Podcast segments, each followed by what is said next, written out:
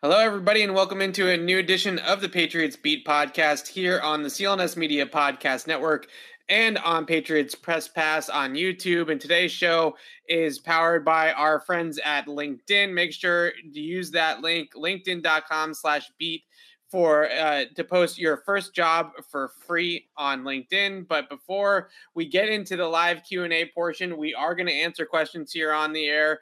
Uh, so please put the questions in the chat, and we're going to get to those in a few minutes. But we want to start as we let some people cycle in here and start to ask those questions, Alex.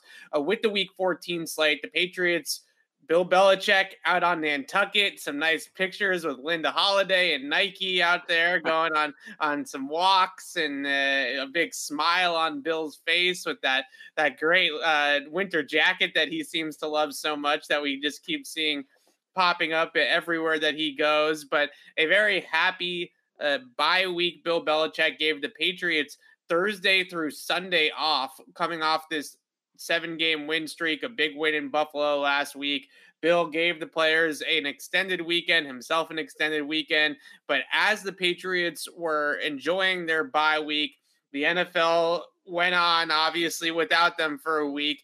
And there were a lot of things happening here from a Patriots perspective. I didn't get to watch uh, Bucks Bills in com- its totality yet uh, last night, but obviously a game that I left uh, for for a family dinner and the Bills were getting blown out, and then I looked down on my phone and it's in overtime. So something crazy happened. Alex, fill us in on exactly uh, what happened with that game, and, and, I'll fill in with some of the things I was able to watch. Yeah, I I think so. All, I thought going into that game it was going to be the opposite. I thought the Bills coming off, you know, historically bad loss it taught, you know, there was the question asked after the game, was this embarrassing? They took it personally. I was like, all right, this team's going to come out, shot out of a cannon. They're going to be so fired up. But ultimately, Tampa's talent, as it usually is, is going to be too much and and blood. Ended up being the other way around, where the Bucks came, or sorry, the Bills came out slow, and they right. were the ones playing catch up, and that kind of surprised me. But it does sort of feel, even though, look, the vision, that might be it. That might bury them. But it does feel like a Bills team that looked dead in the water at the halftime at halftime of that game. They might have their mojo back. And again, yeah. I don't necessarily know what that means at this point in the year, where they're, you know, they're two games back.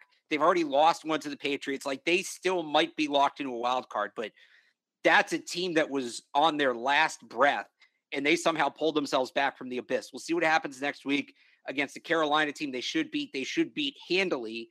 Uh, but, you know, as we look ahead and we all thought, you know, weeks from now, all right, party at Foxborough, Bills come in, they're a broken team, Patriots clinched a division. We'll see what happens with Josh Allen, right? He came out in a walking boot, but uh, the Bills seem to be back up. And the Bills might be the most inconsistent team in football, and that's not great. But I do think when that Bills team is up, they're a force. So yeah. I, I, you know, if you're a Patriots fan, even though the Bucks won and you get that breathing room, you know, I, I, hate moral victories. I especially hate moral victories in December, but that really felt like something clicked for the Bills. Despite, by the way, Sean McDermott's best efforts. That whole game at the end was an exercise in, in in who can make the worst coaching decision. Right? You a bunch of nonsense from McDermott again. Just didn't have his team ready. Uh, whatever the weird thing they were doing with only running Josh Allen kind of sort of do what Belichick did the week before, but like change it a little bit. Um, and then Bruce Arians going four verts with three minutes to go uh, in, in a three point lead. Bruce Arians calling that timeout at the end of the game where you saw Tom Brady mouth on the sideline. What happened? Once again, the Tampa Bay Buccaneers won in despite of Bruce Arians, not because of him. And I'm starting to wonder more and more, especially Bucks lose this year. Like I think past 45. Contract runs until he's 45. I don't think he's coming back here, obviously, but I'm starting to wonder if there's going to be a third team on Tom Brady's resume or at least a third coach because I could see him going LeBron and telling Bruce Arians because it's wow. kind of getting ridiculous at this point. Okay, so Bruce Arians in the Bucks win a Super Bowl last year in Brady's first year, and you think that he is going to out wanted, Bruce Arians? He had a two-minute drill with Tom Brady as his quarterback in the Super Bowl Yeah. and wanted halftime. Let's not forget that. I don't think Brady's forgotten that. yeah. Like, I know they. Why did Evan? Let's be honest. Why did they win that Super Bowl? It, if you're going to rank the reasons they won that Super Bowl, where exactly is Bruce Arians on that list? I, I, I don't know that he's top twenty. No, Okay. okay. Well, Like- let's not get too crazy. Number one is Tom Brady, obviously. Number two is, uh, of course, is is it's probably Todd Bowles, right? It- I put it- Todd Bowles ahead of him. Yeah. I would. I mean, but I'd also put like Mike Evans, like you know Chris Godwin. Is is Um, By- we might find out that Byron Leftwich is is ahead of Bruce Arians at some point here. If Byron surprise Leftwich me, is- honestly. yeah. would not surprise me. Okay, but I, I want to get back to some of the things with Buffalo though, because I thought two things that you said. Uh, one I want to get really into, and one I thought was is was interesting. Uh, first and foremost, the Bills coming back in that game showed me a little something too. Right, Eh, the Bills could have very easily. They came off the Monday night loss to the Patriots, where they were- were upset in their own building. With a we we know the story of that game, right? We don't have to go over it again. Then they get down a big to Tampa Bay. At halftime, they're down 24 to 3 to Tampa Bay, and it could have been over, right? They, they could have rolled over, season almost over at that point, right? You lose Right. to Tampa Bay 31 to 3 after losing to the Patriots at home the week before. That feels like a team that's dead in the water, right? Eh, They were they didn't do that. They pulled themselves up. They got the game to overtime. I thought that was extremely impressive uh, for the fact that they were able to hold Tom Brady until that Breshad Perriman touchdown in OT. The the Bucks offense only had three points in the second half of that game, and they were able to figure some things out on uh, on their offense on, with Buffalo. So yeah, impressed by Buffalo to come back in that game and rally back in that game. I thought that was super impressive. With that being said, I think the biggest thing that really stood out to me from that game from projecting forward is that the Bills cannot run Josh Allen 12 times a game. He's already in a walking boot, right? I mean, he's he already got hurt from it in, in this Bill in this Bucks game. It doesn't sound like it was anything serious, and the walking boot was more a precaution. But if that's not a message to to the Bills and to Brian Daboll and Sean McDermott that they cannot run this quarterback 10 plus times and expect that Josh Allen is going to carry their rushing attack every single week, then I don't know what is. You don't want to see your quarterback in a walking boot after the game. I don't care if whether or not it was real or not. I don't care if the injury is that serious or not. That's a bad news. And we'll see. We'll see how it affects him, right? Because this is not to say that this is going to completely spiral for Buffalo, but this is how it started with Patrick Mahomes' foot injury last year, right? Is oh, it wasn't a big deal. Oh, he's going to manage it. And all of a sudden he's having off-season surgery on the foot. So there is a lot to look at with that Bills game plan and the way that they were able to awaken awaken their offense and get some things going on the ground. A lot of Bills fans and Bills media that I've paid attention to over uh, the last couple of weeks has been clamoring for Buffalo to involve Josh Allen in the run game, to use him like he's prime Cam Newton, right? And and Right. and, and uh, because they had such a uh, issue running the football just traditionally, just by turning it over the back and and, wa- and running the football down people's throats, because they couldn't do that, they have been begging Brian Daboll to use Josh Allen as a run threat from out of the backfield. That is a slippery slope. And Josh Allen has such a great arm and is, is such a great passer uh, when he's on his game that he's not Cam Newton. He's not Lamar Jackson. He's not somebody that is dependent on his legs, right? He's not somebody that needs to be that kind of quarterback in order to be at his best and to thrive. So I think that's a very slippery slope for the Buffalo Bills and not a sustainable way uh, of offense for the Bills moving forward. Now, can they get defenses to clue in or key in on Josh Allen as a run threat and have that open up running lanes for the backs, right? I mean, you know, read option type of plays where everybody's crashing down to the quarterback. I guess in theory they could, but I think if you're a team like the Patriots and Bill Belichick, you're saying if you want Josh Allen to run the ball 12 times against us in week 16, go ahead. Right? Right. Because uh, at some point, Kyle Dugger or Dont'a Hightower is going to catch up to him And that's not going to be an engagement that you want if you're a Bills fan when Kyle Dugger is is hitting Josh Allen in the open field on a run play. So I don't know. It, it's a great one game sort of wrinkle against a real the defending Super Bowl champions, a really good football team in Tampa Bay, to throw a, a, run game strategy with Josh Allen as a featured back in your backfield. That is not going to be something that is going to work long term or work as a sustainable way to move the football uh, for Buffalo the rest of the season. I, I, would be shocked if he runs the ball that many times again. I think one walking boot's all it's going to take to be like, okay, let's let's chill out with Josh running the football. I want to take a second to shout out our friends at betonline.ag. Betonline has you covered all season, more props, odds, and lines than ever before as football season continues the march to the playoffs. Betonline remains your number one spot for all the sports action this season. Head to our new updated desktop or mobile website to sign up today and receive your 50% welcome bonus on your first deposit. Just use our promo code CLNS50 to receive your bonus from basketball, football, NHL, boxing, and UFC right to your favorite Vegas casino games. Don't wait to take advantage of all the amazing offers available for the 2021 season. Bet online is the fastest and easiest way to bet on all your favorite sports. Bet online where the game starts.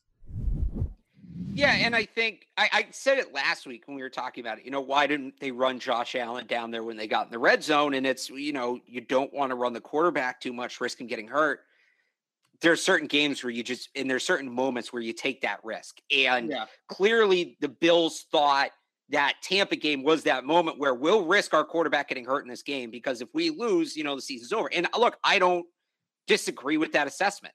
I think that's a game where you put the quarterback on the line. And I, I you know, I had no problem with them running Josh Allen as much as they did last night. But how was the end of that Patriots game not as, if not more dire? Like right. I look back at that and say, you know, if we're going to second guess the Bills, all right, so you'll run him this much against the Bucks, fine. Where was that against the Patriots? Was this an overcorrection?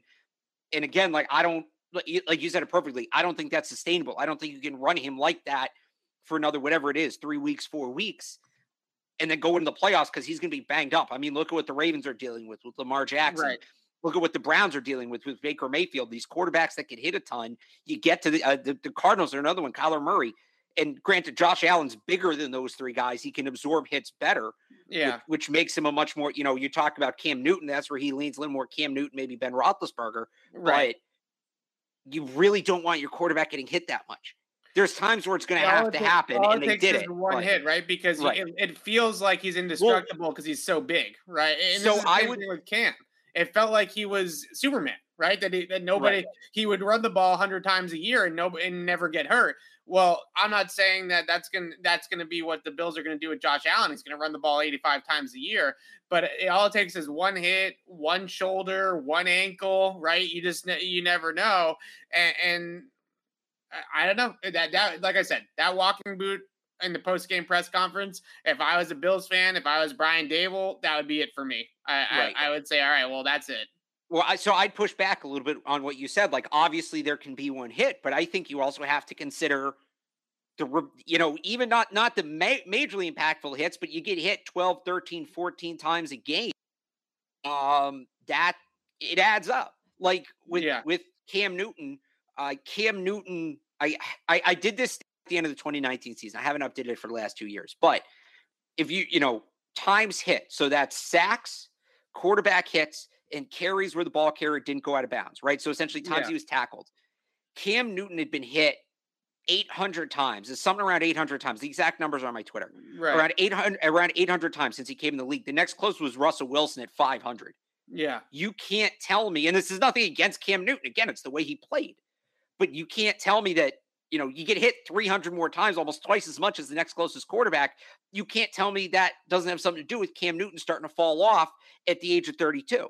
And that's obviously, you know, much more of a macro picture. But to look at it within the Bills, how much do you want Josh Allen getting hit? Because they do add up and it is going to impact him. And there, you know, it's it's a it's a cost benefit analysis because you don't want to not run him because you're leaving opportunity on the table, but you don't want him to get the crap beat out of him either. And again, I think the Bills probably leaned a little more towards running him in that game because they knew they had to win, but they can't do that in every game here down the stretch.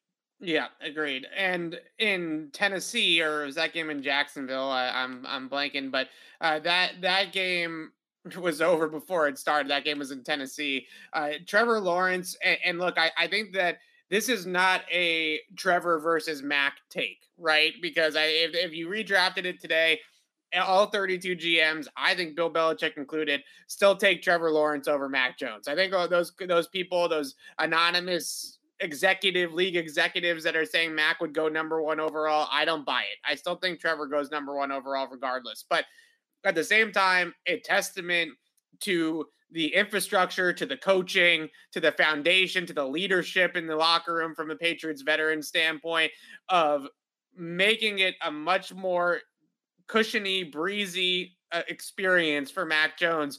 Whereas things could not possibly, in that report from Tom Pelissero, added to it, right? Did you see the one today? Is it? Is it? Is I'm? I'm sure they'll just keep coming out. I mean, it, it is a terrible situation, and Trevor Lawrence, it, they are absolutely ruining Trevor yeah. Lawrence's development as a result. He threw four interceptions in that game. Some of them were really ugly interceptions, right? Just throwing them right to linebackers over the middle and, and things like that. And I don't think this has anything to do with Trevor Lawrence. This has 110% to do with the Jacksonville Jaguars and that organization as a whole, uh, as a whole, just being an absolute nightmare. So here's the one today. Uh, Demetrius Harvey, he covers uh, the Jaguars for Big Cat Country. Uh, Jaguar uh, quote: Jaguars head coach Urban Meyer was asked about Andre Cisco playing more again. He said Cisco's playing a little bit more. I believe I don't have the numbers in front of me. You want to guess how many defensive snaps Andre Cisco played on Sunday? Oh boy, zero. Want to guess? Zero. That's right. Yeah. Yeah. He's probably. And by the way, he forced a fumble on the opening kickoff. Yeah. And then they didn't put him in on. Like I don't know what Urban Meyer is watching uh, on Sundays. It's clearly not the Jaguars games. We saw the video he's interested in the wrong blondes. Okay, he's interested in the wrong 20 something year old blondes. I I just was that too far? I thought of that one earlier. Um it's an embarrassment. Yeah. It's an embarrassment. In the I feel bad for Trevor Lawrence because I feel really bad. I feel bad for Lawrence. I think the be- a really good comparison from a skill set standpoint for Trevor Lawrence is Andrew Luck. I think they are very, very similar quarterbacks. the same way. It, and it, it's to a degree. Like Indianapolis at least gave them a found him a foundation to win 11 games 3 years in a row, right? I mean, they they were right. in the playoffs and they were able to at least coach it and and and build it around him to this is just like a complete and utter failure. It's uh, Again, right. I, I think, and look, I don't just feel bad for Lawrence. I feel bad for James Robinson. I feel bad for Josh Allen. I feel like that Josh Allen. They got a lot yeah. of talented players on that team, like young, talented players. And Urban Meyer just seems completely dis. And I'm not even going to put it on the assistants. Yeah, I'm not because you know you see the report from Pelissero. He's making people pull out their resumes in meetings. Yeah. On one hand, this is exactly how we knew this was going to go. Urban Meyer was kind of a trash person at Ohio State. I don't. He was at Florida. I don't know why that was going to change in the like why anybody thought that was going to change in the NFL. But the Jaguars don't fire coaches. They generally let them get about four years. So this may be it for Trevor Lawrence. And it goes, uh, luckily, like, luckily, we're not going to have to do the quarterback draft discussion for the Patriots' sake again, really for a long time, right. it seems like. But when we do, I mean, it, it really applies to any player, but I think, especially with quarterbacks, you know, me and you are going to be on here in April, in March and April. We're going to be talking about do we like this player or this player? Is this player of more upside than this player? The floor of this player versus the floor of that player? Like, it's so dependent on where they go, like nature versus nurture, right? And we forgot that, and myself included. I think we really put that aside in the yeah. spring. And I want to make sure when we come back and we do the draft talk again, and I know it because it turns into cop outs. It's well, which player do you like better? And you say, depends where they land. But like, I want to make sure when it comes to talking about draft prospects because Trevor Lawrence is a much better player than the player we have seen for the Jacksonville Jaguars so far this season. This is a pure and utter failure on the part of Urban Meyer. It starts and stops with him. Defunction is any other dysfunction within the organization is a product of him not knowing what he's doing running an NFL ball club. Yeah, absolutely. And we got to shout out our sponsors at LinkedIn. Then we'll wrap up. Uh, wrap hey, up Urban Meyer. Week, week 14 slate here and get into some of the questions. But First of all, LinkedIn these days, it can be hard to find and hire the right candidates for your small business. That's why LinkedIn jobs made it easier to find the people you want to talk to faster and for free. Create a free job post in minutes on LinkedIn jobs to reach your network and beyond to the world's largest professional network of over 770 million people focused on candidates with just the right skills and experience and use screening questions to get your role in front of the uh, of only the most qualified. Then use the simple tools on LinkedIn Jobs to quickly filter and prioritize who you'd like to interview and hire. It's why small businesses rate LinkedIn Jobs number one in delivering quality hires versus leading competitors. LinkedIn Jobs helps you find the candidates you want to talk to faster. Did you know every week nearly 40 million job seekers visit LinkedIn. Post your job for free at linkedin.com slash beat. That's linkedin.com slash beat to post your job for free. Terms and conditions apply. Two last games here I want to hit you, on you out. Had a, you had a perfect setup there. Like, like I'm because I, I, I'm just going to teach you for a moment here it's a bye week. We can get into this stuff, self scouting.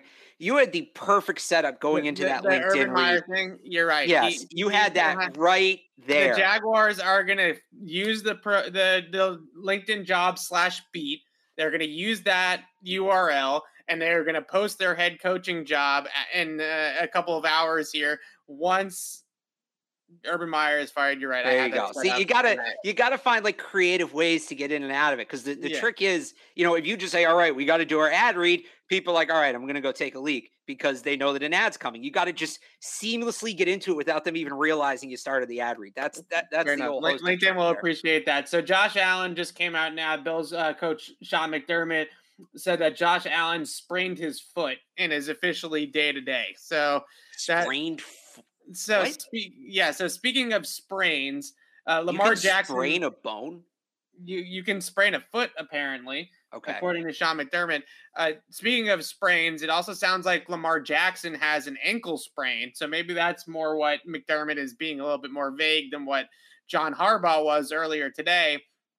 Jackson obviously carded, uh, not carded, but left the game uh, against the Cleveland Browns. The Browns end up beating uh, Tyler Huntley and the Baltimore Ravens in that game. It was close there at the end. Baltimore recovers an onside kick and nearly uh, gets into field goal range for Justin Tucker. I thought fourth and six, Alex, at the end of that game versus Justin Tucker from 68 yards. What you got? I, I, I kind of, I think the wind was, I think they were going into the wind, which was a factor in terms of trying to attempt a long field goal. I think Tucker might have been, might have been good from 68.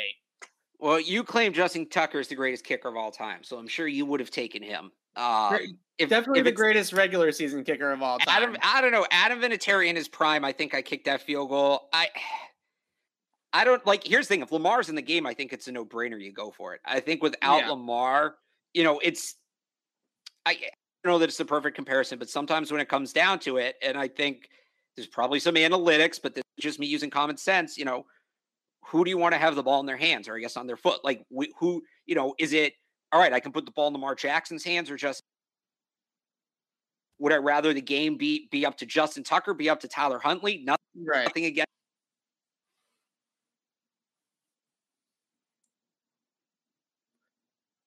You there, Alex?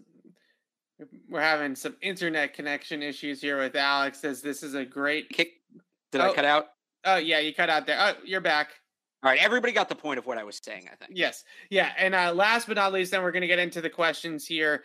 Uh, KC versus Vegas. I, I find this game really fascinating um, from so many perspectives because, first and foremost, uh, over the last five games, the Chiefs have averaged only 14 points a game in games not against the Raiders, right? They are absolutely smoking the Raiders, and it's inflating a lot of their offensive production. I don't know how much I can actually put into this. I don't think anything that the Chiefs are, were able to hang 50 points on uh, the Raiders or nearly 50 points. But are the Chiefs back? How much do they worry you, if at all, in this AFC playoff race? They're obviously nine and four. Uh, they're right there with the Patriots and the Titans at the top of the of the conference. But it does feel like they've beaten up on the Raiders team that they pretty much have the Raiders number, and I, the rest of the games that they've played have been much closer. Yeah, I, I kind of go back to what I said with the Bills. I mean, I know that they're just beating up on one opponent, but it's the best time of the year to get hot. And the reality of it is that game happened. right? Right. And now they're in a they're in a rhythm, they're in a groove, they're seeing things well. So I, you know, I'm not gonna count I'm not gonna count out Patrick Mahomes. Like I'm not stupid. Yeah. He's the best quarterback in the league. He's the best quarterback in the league. Like any te- the, the Bucks, the, the the Packers, the Chiefs. I'm not counting out those teams Yeah. because they just when a good quarterback gets in a rhythm, you really can't do anything about it. So I big game on was it Thursday night, right? Chargers Chiefs. yeah. That's a huge game. That to Yeah. me is a huge game. I think we will learn a lot about both of those teams in that game. But I, you know, the Chiefs scare me as much as anybody in the AFC. And it's honestly, it's as much their defense, their offense. It seems like they've figured things out defensively. And that was their Achilles heel early in the year, is that defense was historically bad. So yeah, I'm not I'm not writing the Chiefs off at all. The only team I'm writing out at the top, uh, you know, at the top there are the Baltimore Ravens because Yeah. the- the injuries are piling up. Now Lamar Jackson's hurt, and we've seen them kind of be inconsistent. Uh, to me, it's and, and, I know one of these teams lost yesterday, but to me, it's I, I, think the Chiefs in terms of like right there with the Patriots at the top of the AFC. Um, I think it's the Chiefs. I think it's the Chargers, and honestly, the Bengals. They're young, so they're a little inconsistent. But when that team gets on its groove, man, they've got some players. So that to me is I, I feel like I'm missing somebody, but that to me is the top tier in the AFC. yeah. I th- and I guess the Titans if they were healthy, but they're not. This Chiefs team reminds me so much of that line in the 2009 football life with Bill Belichick and the Patriots, where Belichick said, We have Moss deep and we have Welker underneath and nothing else. And with the Chiefs, you just put Tyreek Hill in for Randy Moss and Travis Kelce in for Wes Welker. And it feels the same way, right? If you force Patrick Mahomes, and it's easier said than done. Um, I, there's no doubt about that. It's easier said than done. But the Patriots, I feel like, are a team that do have the connectivity on defense to execute a game plan where they have a safety over the top of Hill and they're doubling Kelce, right? I think that they have the the execution and the personnel to go ahead and execute a plan like that.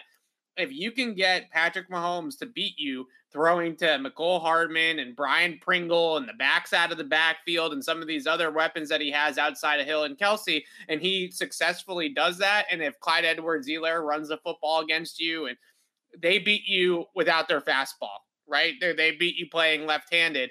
Then you tip your cap and you say, you know, you're a great team. You guys deserved it, right? Because uh, to me, I, I still think this Chiefs offense is is game planable. I I still think that there is a game plan that other teams this year have used against them. The two high shells, things like that, that can be effective. Uh, force them to try to run the ball, force them to dink and dunk down the field. I think with Belichick, it'll probably be throwing the kitchen sink at Travis Kelce, right? Jams, doubles, brackets, two guys on him, inside out, uh, high lowing him, all those types of things, right? All the different types of things that Belichick does against these great tight ends. But most importantly, with Kelce, you pop him a couple times early on in that game with Matthew Judon and Kyle Van Noy on the edges. He's prone to tap out a little bit. Then you keep the safety over the top of a Tyreek Hill. You take away the big plays. Like I said, if he beats you throwing to Byron Pringle, then he beats you throwing to Byron Pringle on Jalen Mills. Like, what are you going to do?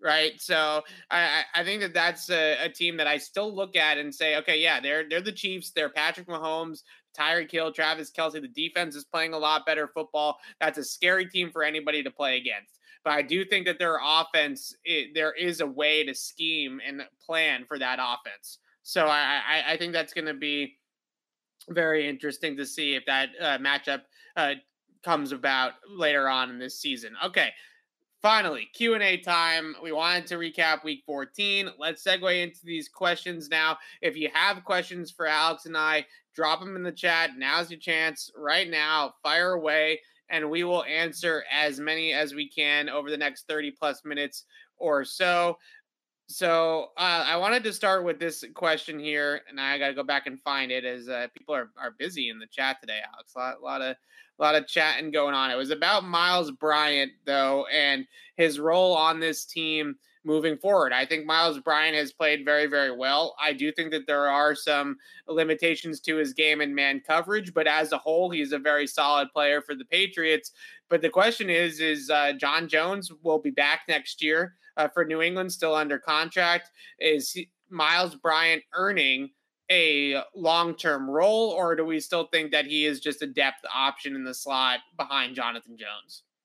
Well, I, I Myles Bryant's value is that he can play so many different positions. Not that's not to say he's not a good player. He obviously is, but I almost look at him as, you know, to cross sports here, kind of like a Brock Holt or Kike Hernandez kind of player where yeah. he can play in the slot. He can play safety. If you really need him to, he can play outside.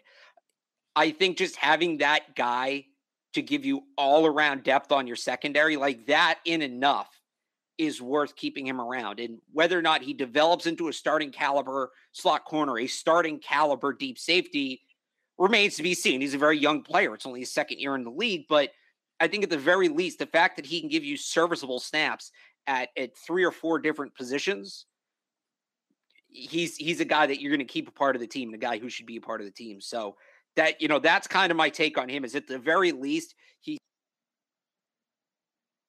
and he's got you know one year left on his deal plus then he'll have the rfa year which i'm sure the patriots will use. Um, so you know two years in all right we know he's a serviceable player. And then over the next two years we wait and see okay does he become something more than that? Does he become a starting caliber player? I don't know if it'll happen or it won't. I think he can do it. Um, but he's he's definitely a player. He's de- he's definitely a guy that's a part of the plan I find it fascinating still. I tweeted this out the other day that the Patriots cut Myles Bryant to start the yeah. season. He didn't make the 53 man roster at a training camp. Now they would really be in a tough spot if Myles Bryant, you know, with Jonathan Jones going out for the year. Uh, without Myles Bryant around, they'd be in a really difficult spot in that nickel. We could have Brian Poole playing nickel corner right. for the Patriots or or something like that. So uh, really. Uh, well, that may also, by the way, let me correct myself. There is no RFA year. There is no, I mean, he's in a contract year because they cut him. Yeah. It gets rid of that. Oh, no, he is under contract next year. Okay. So he's, no, all right. It is still that contract. I don't know how that works. I thought they cut him. Huh. So, no, he's an RFA the, in 2024.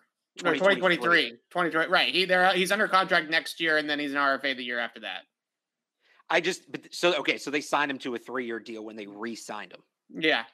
So Really interesting play. I agree with you though. His versatility, I think, is uh, his calling card right now. His ability to play multiple different techniques as well, uh, whether it's man to man or also a couple of different spots in their zone coverages. Uh, he's able to play the flat. He's able to play like a hook seam defender. Uh, he's able to play uh, deep if they want him to play deep, right? So he can play a bunch of different levels of the defense as well, which I think is critical too uh, to the way that they've evolved defensively this year. So I think he's a very useful player. I think he's going to have a role on the team next year. Is John Jones going to come back in and be the de facto number one slot corner? Yes, but I, I do think that that Myles Bryant will be a bigger part of that secondary than what the plan was going into this season. He was not necessarily in the in the plans to have a huge role, assuming Jones stayed healthy. I think next year will be treated a little bit differently.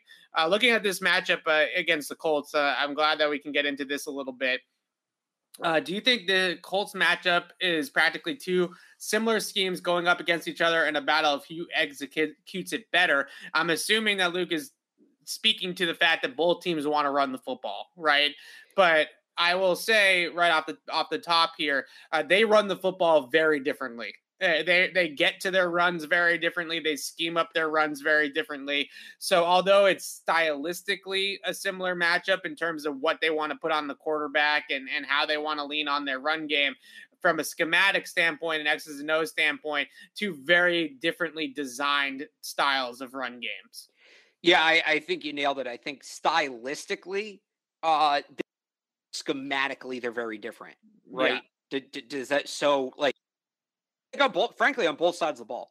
I think you have two teams where the rosters were constructed, you know, in very similar ways, but then the way they went about using those players, you kind of hit that fork in the road and go in two different directions. So it, it, it actually is very interesting. It's a very interesting game in that sense. That's yeah. a good point to, you know, that's a good point to make because I think I'll give him credit. I think Chris Ballard's done a good job. And yeah. when he made that comment, remember the rivalries back comment yeah. he made after the Josh McDaniels thing? Like, I was like, oh boy, here we go. Colts are full themselves. They've, you know, they've done a good job building this team, and they put a lot of faith in Carson Wentz. It, it goes to a point we've talked about Evan a number of times on this show that I have made that I don't think you need an elite quarterback to win in the NFL.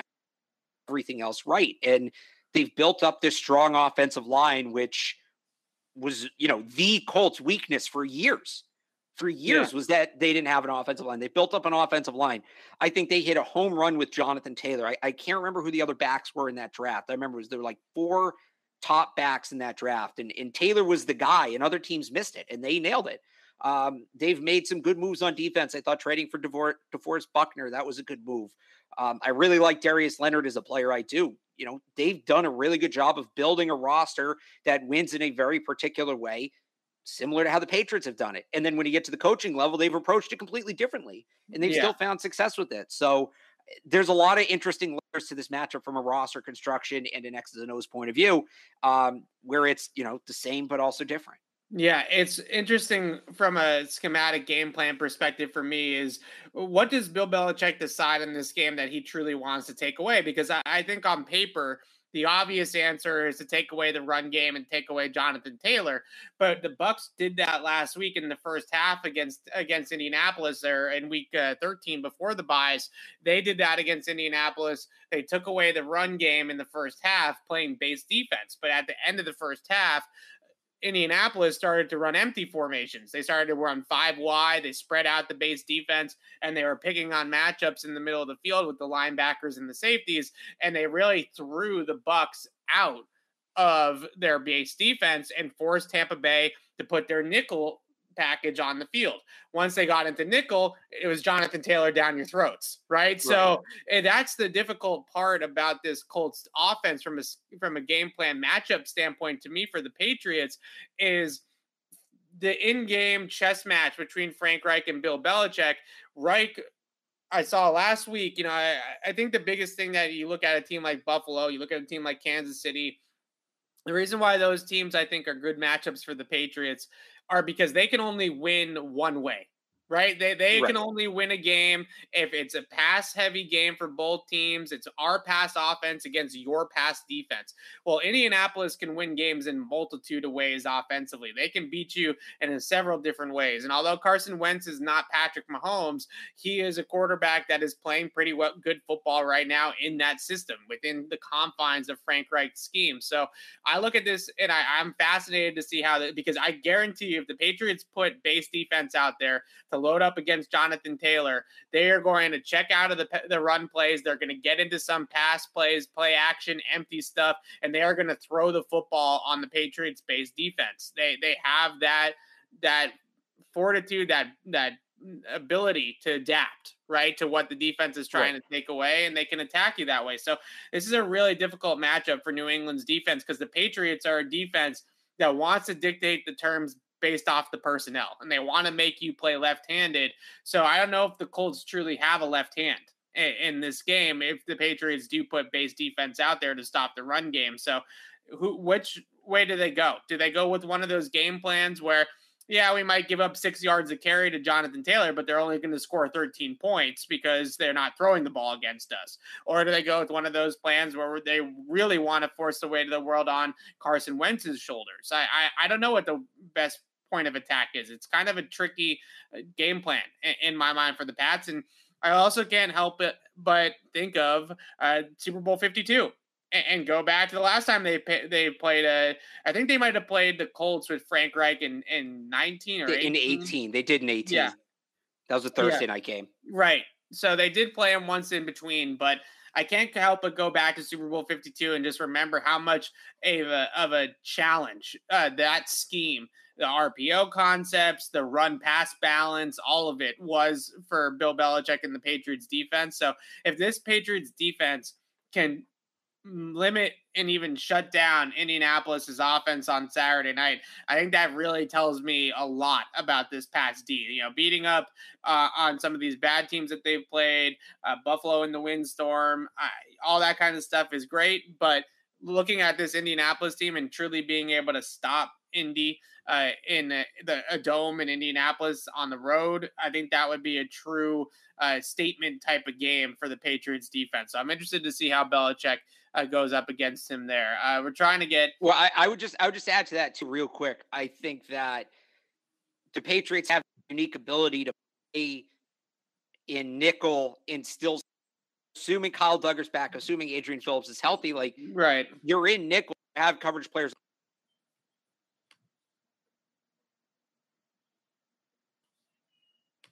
Alex cut out again, but I think I, I understand where he's going with that. As we'll we'll try to get him back here in a second.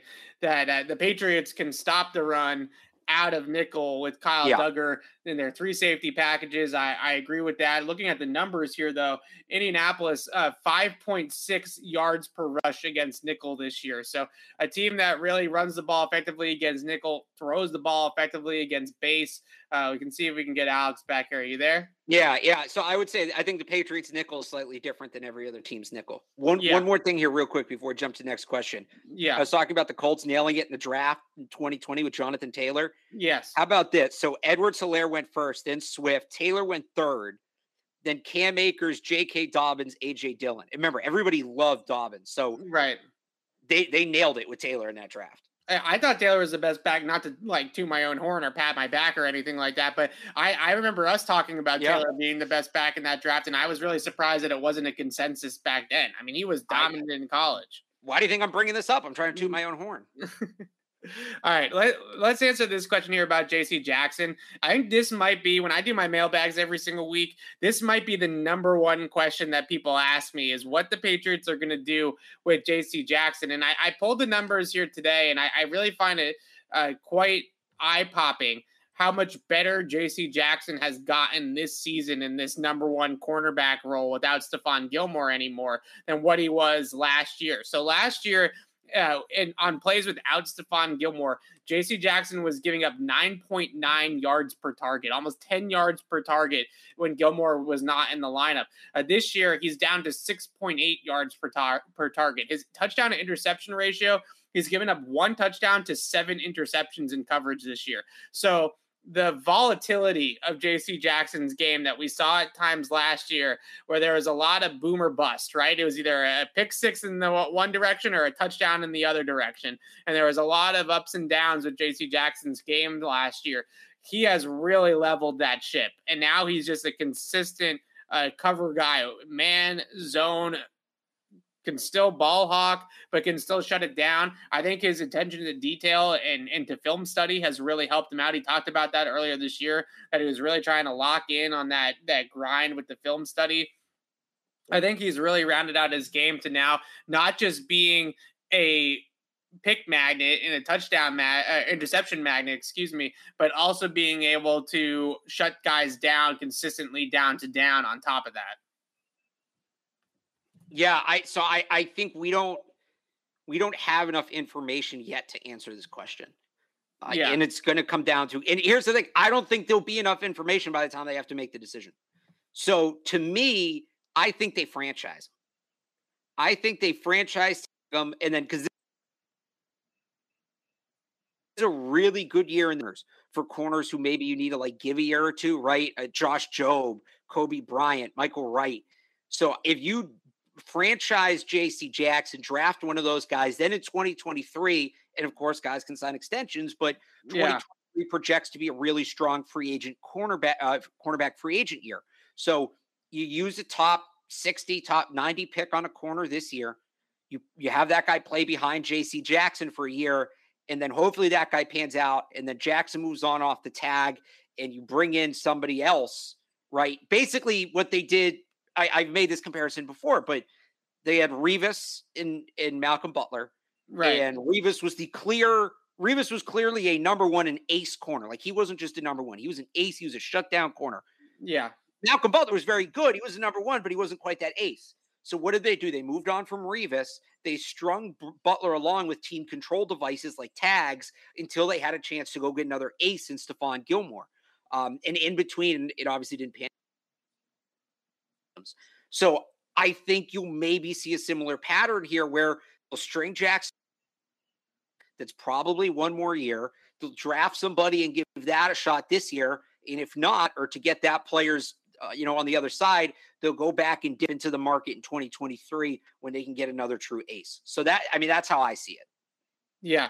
I, I, I think that that's the I think the franchise option for JC Jackson is going to be too attractive for Bill Belichick not to do it. It, right. Because ultimately, it's going to be value. You're going to be paying him significantly great. less than what you'd pay him on the open it's market. It's great value.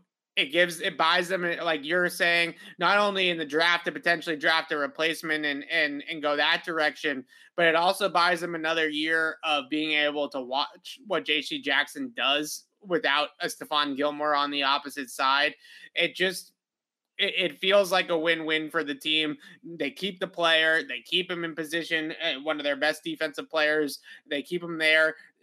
I don't think J.C. Jackson's going to be too disappointed about making uh, eighteen million dollars, right? I, I, think that that that'll that'll be all well and good, and then you revisit it again, seeing if maybe you know they they want to um draft somebody and replace him that way, or uh, pay him at that point. I think either way, it, it will work out. Uh, but I really, yeah, I, I, that franchise tag is just something that I think is is a little bit too uh, attractive from a, a value standpoint for the team to instead just turn over and say, "Oh, we're just going to give him right. the the eighty million now." Right? It, it, seems like it'd make a lot more sense to to franchise him, at least from a Patriots perspective. All right. Uh, and wait, real quick, real quick, just yeah. looking ahead, and obviously a lot can change. That 2023 draft, so not this upcoming spring, but the spring after, it's a lot. Yeah. There's a lot of quarterback, like top end cornerback talent in that draft potentially. That could be an elite cornerback draft. So, you know, you keep those in mind. They're not making decisions solely based off it, but I'm sure that's something they're watching. So, you know, keep an eye on it too. Yeah. I'm going to audible and talk about cannabis, specifically Massachusetts premier cannabis dispensaries, INSA, I N S A. They're the premier because the founders, Pat and Pete, re engineered the cannabis model from what they sell to how they sell it while never forgetting it's for everyone. INSA dispensaries are inviting and modern, so come in just to learn more. The staff are authorities on the science who answer every question from the differences between flowers and concentrates to offering for insomnia and anxiety, or Reco for hanging with friends. INSA has a world class head chef too and only hires the most respected growers who perfected their craft when it wasn't so legit. One last thing the INSA founders aren't VCs from Silicon Valley, but lifelong pals from Springfield. So there's another local team to root for INSA in Salem, East Hampton, Boston delivery in two Springfield locations, including just one off I 91 beside the MGM Casino. Mention we said to stop by for a sweet t shirt or for one penny, INSA.com or 877 500 INSA. All right, let's go in the trenches. I want to go in the trenches here for a second, and let's talk about uh, Davon Godchaux, who had probably his not not even probably he did have his best game of the year as a Patriot against Buffalo. Now, a lot of the reasons why the Bills were trying to double team at different points of the attack on the defensive ends, mainly Lawrence Guy, Deatrich Wise, Christian Barmore, they saw a lot of double teams.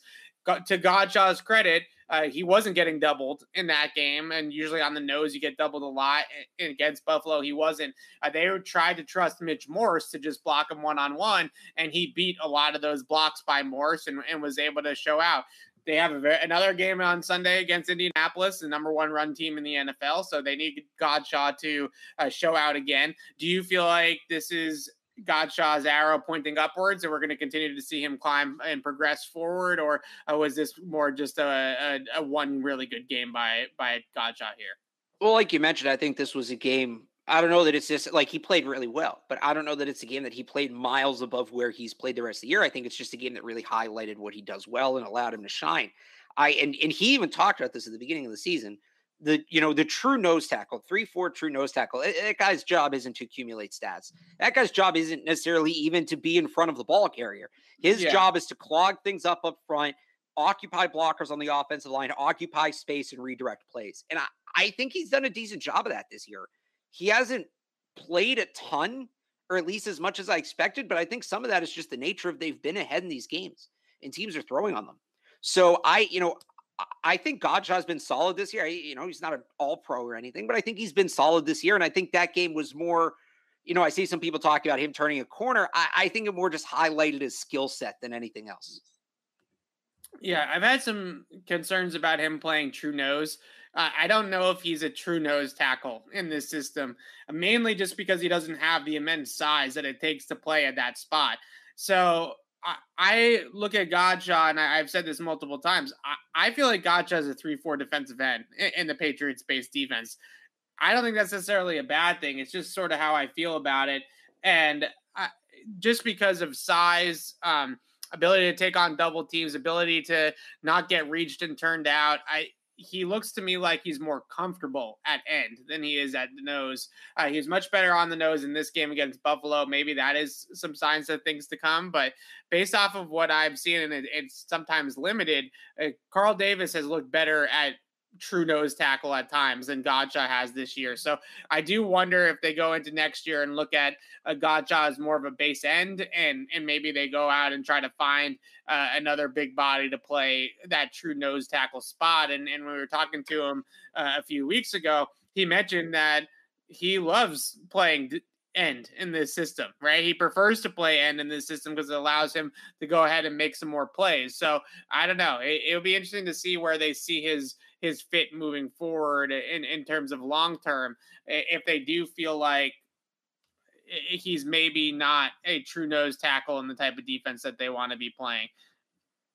All right, let's look at. There was one other questions here um, about COVID, and I, I, I hate to to talk about about the about COVID and all this stuff, but I, I do think it's new. It's uh, newsworthy. Uh, Adam Schefter just tweeted out that the NFL had 37 positive tests today, uh, according to league sources. So 37 players going on the COVID list.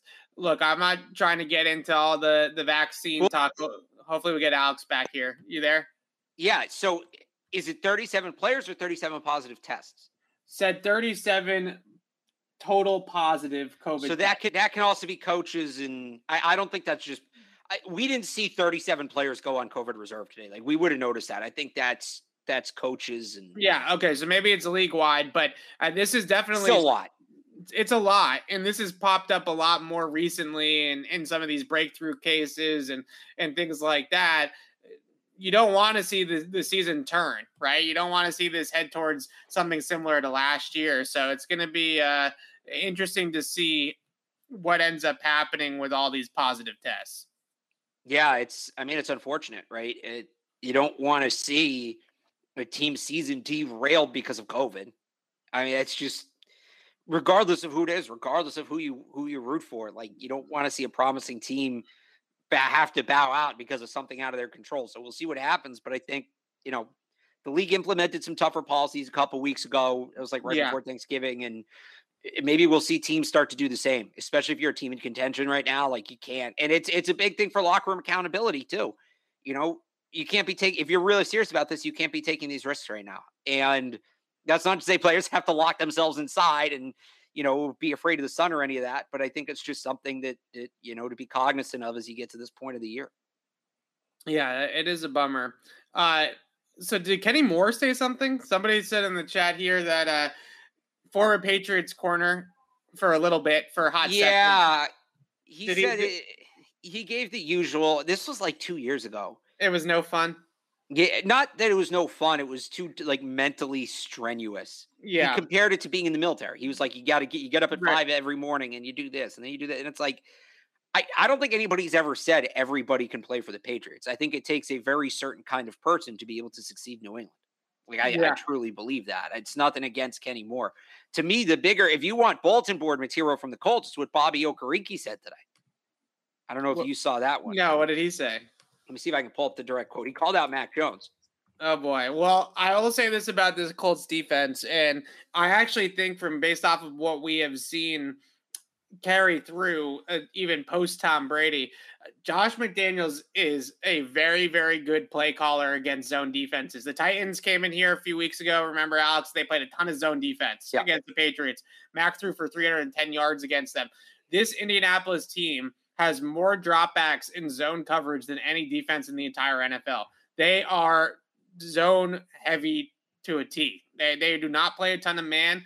They're good at disguising. They have very athletic coverage linebackers. They hunt the football in zone. They can turn you over, but they are a zone team through and through. I actually think, as badly as I think the Patriots match up against the Colts offense in a lot of ways, I actually think the Patriots offense looks very, very good on paper against this Colts defense. The Colts defense is a fast, athletic, explosive unit, turnover machine. They play a ton of zone, like I just mentioned, but I think feeds into the Patriots' strengths and max strengths of the passer. I also think they can run on this Colts defense. The, the, the Colts, they have some good players up front. DeForest Buckner, Darius Leonard, but those guys are athletic guys. I don't think that those guys are really the ones that want to play a physical, heavy game in the trenches. It reminds me of a lot of ways the way that they are built. Uh, reminds me a ton of the way that the Buffalo Bills defense is built. Right, Tremaine Edmunds, Darius Leonard. Ed Oliver, DeForest Buckner, right? Very similar types right. of players there. I think that the Patriots offense is going to be able to move the ball against this Colts defense. And I don't know, it's not going to be because of bulletin board material, uh, but I, I, just think that schematically they match up pretty well. So here's the quote from Bobby Okereke, uh, Colts linebacker. They figured out that's a big strength for them. They can run the ball and man on man match up well physically against teams. That's a pride point for us. And we're just ready to attack the run and make them one dimensional and see what Mac Jones can do. Good luck. If you're going to play zone, and good luck because we we've talked about the zone thing a lot, and and I think that it, a lot of it was Brady, but McDaniels is so good at flooding zones and and really stressing zone coverage that a lot of the time he's thrown to some pretty open guys when teams play a lot of zone coverage against the Patriots. So if that's the game plan. I think the game's going to look a lot like it did against the Tennessee Titans, where yeah, they're I, not able to really run the ball a whole lot, uh, but Mac is torching them through the air because of the zone stuff. I, I don't think the Indianapolis is going to man up. I don't, and, and that's to me still forcing the Patriots to beat man coverage. I still think is the is the way to beat this offense, right? You can catch Mac once or twice with a disguised zone look, right? If it's a zone pressure or if it's a zone exotic rotation or something like that, then yeah, maybe you can get one on him once or twice in a game like Atlanta was able to do, for example. But in order to consistently beat them, tie, down in, down out, drive in, drive out, I still think that you got to man up against New England and, and and go mano a mano. And I don't think this Colts team will. So I like the matchup for the Patriots offense. I think they're going to be able to move the ball against Indianapolis. Um, I don't. Okay, I never mind. I, I misinterpreted that question, so we'll, we'll skip that one for now. Uh, let's see if there's any other uh, questions you guys got here. We got a few more minutes. Uh, keep them coming. Keep dropping them. Uh, there's a lot of uh, other things being talked about, Alex, in the chat. So go, getting through all of this to figure out where the questions actually are um, is is not the easiest. But um, yeah, did you block that one account yet? Like, yeah, it. You got naked videos on your YouTube. Congratulations. Yeah. it's uh it's always difficult to block accounts like that because you don't want to accidentally pull the tweet up on the the screen right so there's like a very little block uh, tab that you can hit, you know, and you got to hit it right on the money. Otherwise, it right. pulls up the the tweet on the screen. So look, I'm just saying we're here for football. Like I don't know who that person they're they think they're advertising to. This show, we just care about football. That's it. Uh, the rest that's a distraction. Deal with that, and you know after the Super Bowl. Okay, all right. Let's talk, answer this question about Hightower. Please. I, I think I think this question about these questions about Hightower are really interesting uh, because I almost think like the year off for Hightower kind of made people forget about exactly what made him a good player in the first place, right? And every single time people see Hightower in coverage or see him in space uh, chasing after somebody, you get the tweets, you get the moans, you get the groans of, oh my God, he's so slow, he's so bad in, in coverage and this, that, the Dont'a Hightower is a, uh, a borderline Hall of Fame player. It's not because of anything he's ever done in coverage, right? I mean, he, right. he's he's a physical downhill thumping style linebacker. He's actually very good at play action recognition. Uh, but other than that, if you get him into a zone drop or if you get him into man coverage, he's always been vulnerable in, in pass coverage. So to me, this is more of a of people losing sight of what exactly has made Hightower great here in New England and forgetting that every player has got things that they're not as good at. Now, nobody's the perfect player unless maybe you're talking at that position like Bobby Wagner, who can pretty much do everything. But uh, there's very few guys that are perfect players, all around perfect players. And Hightower does have some athletic deficiency in space, but he's always made up for it in different ways. I think the other part of this is just he didn't play football for a year. And yeah. it's a process of getting back into it. Like we saw with Rob Gronkowski last year coming off his retirement. I know that's a comparison a lot of people have made. I, you know, I'm sure this isn't to say Dont'a Hightower didn't put the work in. I'm sure he did uh, last year when he was out. He put in the work in camp, all of that. But you know, there's only so much you can do. You can't simulate live action NFL football. You just have to experience that. And I, you know, Brandon Bolden said there was a little bit of an adjustment for him about a month, and uh, whether or not he'd admit it, I'm sure it was the same thing for Dont'a Hightower. Other players have said it, so I think he's just, you know, back in the back in the groove of things, back in the swing of things physically, and we know what kind of player he is mentally and what he brings as a leader. So, yeah, I think he's just comfortable. He looks more comfortable now than he did earlier in the season, and comfort on the football field can go a long way. Yeah, I agree. All right, two last questions here. Uh, I'll start with this one, and then I, am gonna some low hanging fruit here for you, Alex, in a second. But okay. let, yeah, let, yeah, yeah. Let, let's start with this question here. Um, do we think that the Patriots have are gonna install something or have something up their sleeves coming out of this bye week for the stretch run that they might use that they haven't shown already. I'm not going to say RPOs because they're just not going to do it. So I'm just not. I'm not going to mention it as much as I wish that they would. You need it. You need to ask Bill about it because remember when you asked him about Jonnu Smith not getting the ball, and then they gave the ball to Jonnu Smith on six straight plays. I, I, yeah, I mean, I asked McDaniels about it, and he gave me some some uh, boring answer about how they don't major in it, but but it's in their bag, and I'm like, it's not in your bag enough when you know Mac Jones shredded the FBS on RPOs his last year at Alabama. Maybe let's no, we're not going to do it. He's not. They're not going to do it, so we're not going to do it. But is there something else in their bag that you might think just in general, do you think something is coming, or you might think of ha- have an idea of what might be coming? Yeah, I mean they generally run a trick play coming out of the bye, so I think we'll see something goofy this week. I think they have a lot of setup plays, a lot of the motion they've been doing in some of these end arounds to Kendrick Bourne, right? That they were running the last couple of weeks. They ran one to Nelson Agholor last week against the Bills. I it does look like they are setting something up. Uh, you know, I don't know that that would necessarily be installed during the bye week, right? To set it up, you already have to know what it is, but mm-hmm. they go deep in the bag. Maybe not deep enough yeah. for the RPOs, but everything else. Oh, be surprised. I'm looking forward to it. Yeah, I I, I do wonder if there's a, a, a Jonnu Smith iteration of the playbook that is not quite. That's the big one. Yeah. off yet, especially in the red zone. I, am not as concerned about Jonnu Smith catching the ball between. They're moving the ball between the 20s. Like that's not the concern here, right? I mean, they're getting the ball right. into scoring territory. They're number one in the league in scoring efficiency on per drive basis. So they they are moving the ball plenty between the 20s. The problem is they got to get more touchdowns in the red zone. I wrote about that last week. I know a lot of people have talked about this ranking 26th in the red zone in terms of touchdown efficiency and kicking as many field goals as the Patriots are kicking, uh, that's eventually it feels like it might get them beat in the playoffs, right? It just it feels like an offense that makes you score in the 30s, that makes you put up points. Eventually, kicking all those field goals is going to come back to bite you. So hopefully, there's a Jonnu Smith N'Keal Harry, Nelson, I don't know, someone else in that group, right? Because I think right now in the red area, uh, every team knows that they're trying to get the ball to Hunter Henry, and and right. he's been kind of game planned for in that area of the field. So you have to have one other answer uh, up your sleeve. They know about the power run game. They know about Hunter Henry. Everybody's game plan against those two things in the red zone. So somebody else needs to emerge. Kendrick Bourne, Bourne might be that guy. Uh, he had the big touchdown in the red zone against uh, Tennessee, right? The the poster eyes of, of uh, Kevin Byard. Maybe he's a guy that can evolve into that sort of role in the red area. But I'm interested to see if they can get Jonnu more involved. All right, here's the low hanging fruit for you, Alex. Here's the question that you have been waiting to answer. Is it the stadium one? Because like, let's talk no. about the draft a little bit. It's no. the bye week. No, no, it's about the draft. And here is the question that you have been waiting to answer all season long. Who is the next Alabama player that Bill Belichick is going to draft. Alex, you have the stage.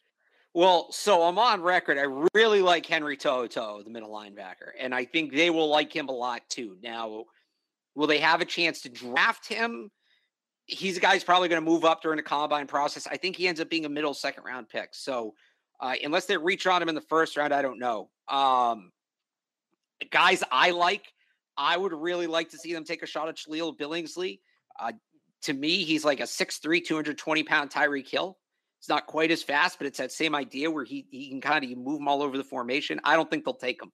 Um, the guy I look at, and I, I, like I realistically think, okay, where will they be picking? What do they need? What kind of players they, do they like? If it's not To'o To'o, I think Josh Jobe, the corner, uh, is a guy that they might really be interested in. Again, they need a corner. He's a true outside cornerback. Uh, there's a couple guys in their secondary I like. I, I hadn't honestly focused a ton on Jordan Battle. I thought he played really well in the SEC championship game against Georgia, the safety. So, um, really, any honestly anybody in that secondary or Henry To'oTo'o, I'm gonna go. I'm gonna go with those guys. I'm, I'm making sure I'm not missing anybody here. Um, oh, um, what's 18? The guy I text you about every week. 18. Yeah. Uh, uh, he plays quarterback. He plays receiver. He plays safety. He covers kicks. He returns kicks. He's a two year captain. He's a five year player. Why can't I think of his name? Hang on. You're killing me. I'll, can, can I? I want to talk about a few guys first before when you're finding that name. I have it. Hang on, I have it right here. Slade Bolden. Slade. Slade oh Bolden. my God, no, no. I don't know how no. I forgot about Slade Bolden. Slade Bolden is. Alex has been telling me about Slade Bolden. It seems like Slade Bolden's been at Alabama for two for for for. He's been there years. for five years. He's yeah, been there for, uh, maybe six actually. He's been there for hundred years. This guy is the is the, the pesky little slot receiver that the Patriots. Uh, have, okay, have, but but he also plays safety. Yes, and quarterback. Yeah. So I know in the chat, I know on Twitter, I know everybody under the sun wants the Patriots to draft John Metchie, right? Everybody does. Now, my question is because I don't hate it, if John Metchie's ACL kicks him out of the first, you know, down into the second round, right? Because right. if the Patriots get good info from Nick Saban that Metchie's knee is going to be fine, and that he, he's just you know going to go through the normal ACL recovery and he's going to be back on the field. Maybe not even next year, but maybe it ends up being in 2023. I don't hate at all with their situation with how many uh, veterans they already have on the on the roster. I don't mind at all them redshirting John Metchie and, and then getting a first round talent in 2023 that they got in yeah. the second or third round in 2022. Kind of like a Cameron McGrone situation.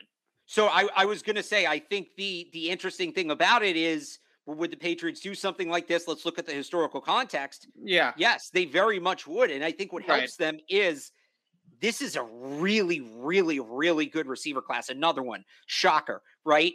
Garrett Wilson. I mean, Garrett Wilson. If the Patriots could have any player in the yeah. draft, they're not going to have a chance to draft him. But if they could have any player in the draft, it might be Garrett Wilson, Olave, Treylon Burks, Drake London, Jameson Williams, Jahan Dotson, George Pickens, Wan'Dale Robinson. I, and I mean, I'm reading off the list, but I don't want to miss anybody. The point is, there is a re- like somebody. Teams aren't just going to pass on John Metchie. He's incredibly talented, but I think that there's enough talent in this class that I, the third round is the sweet spot.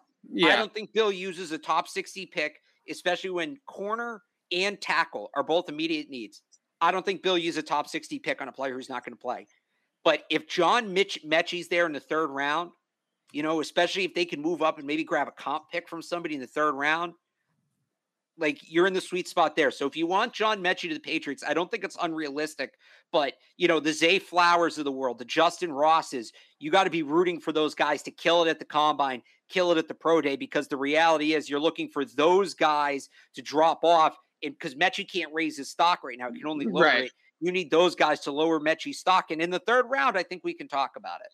Yeah, so he's not quite as big as N'Keal. I thought he, I thought Metchie he plays bigger than he than he actually is listed as. So he's listed at uh, six foot one ninety five. I think he might be like yeah. six one, but he feels like the type of receiver that maybe they thought that they were going to get with N'Keal Harry that N'Keal Harry just never I don't know into. You think so? Metchie's a much better. He's a much better route runner, and right. he's not as much a contested catch guy.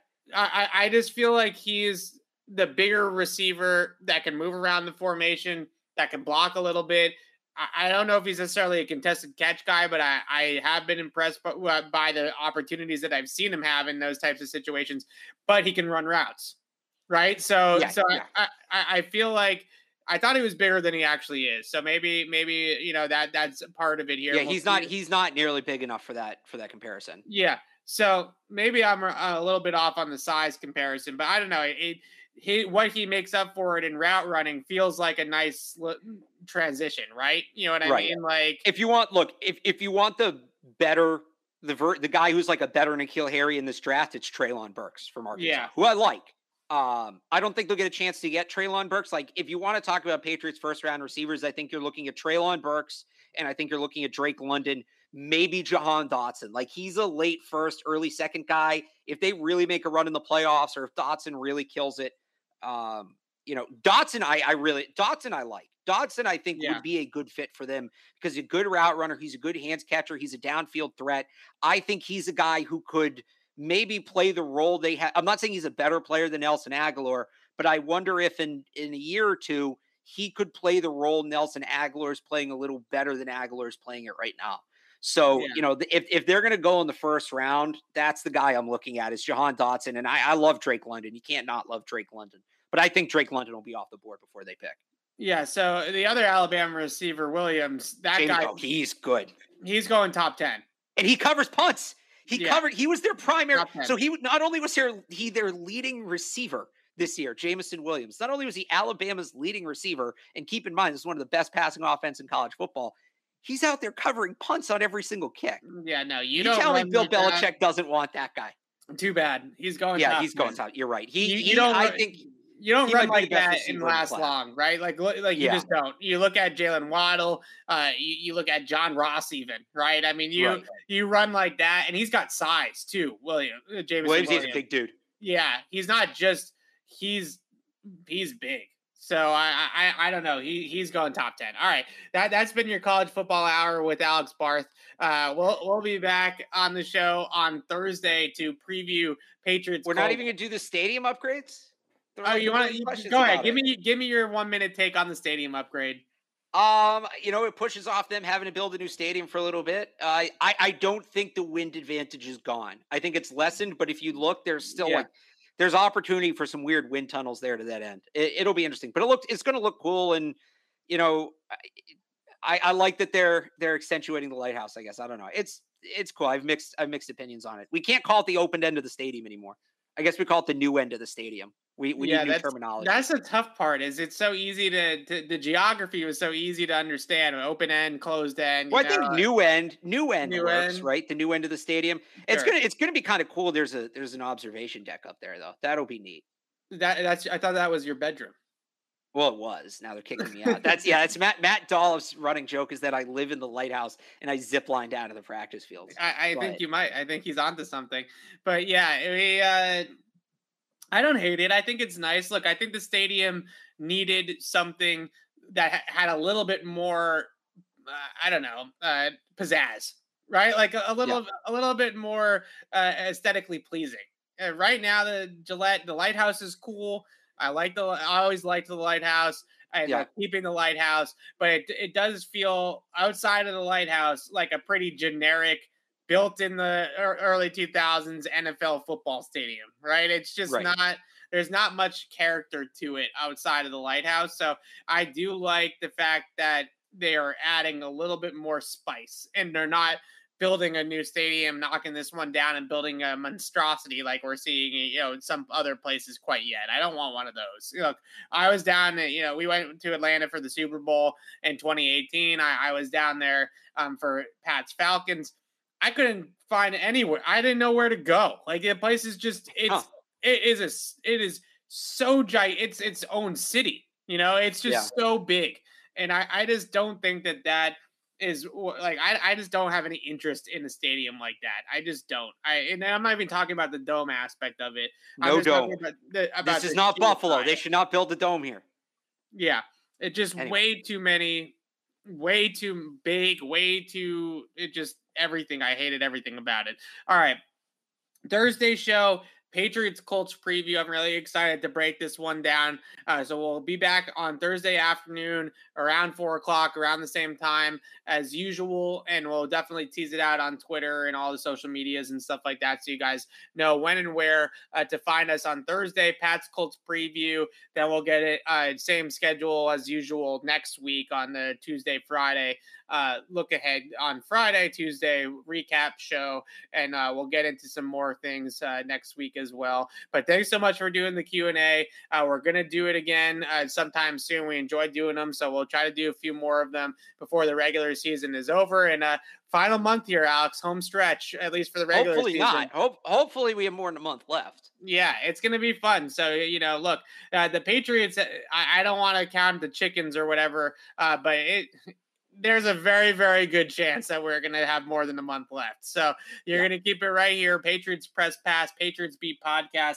And we are going to cover the Patriots all the way through the end of their season. Hopefully, it ends uh, in Los Angeles, uh, sunny Los Angeles this year uh, for the Super Bowl. But we'll be right here with you uh, the whole rest of the way on Pat's Beat. So thanks so much for watching, guys. And once again, uh, we'll see you Thursday night for the preview show of Colts Patriots on Saturday night. Thanks again, and we'll see you then.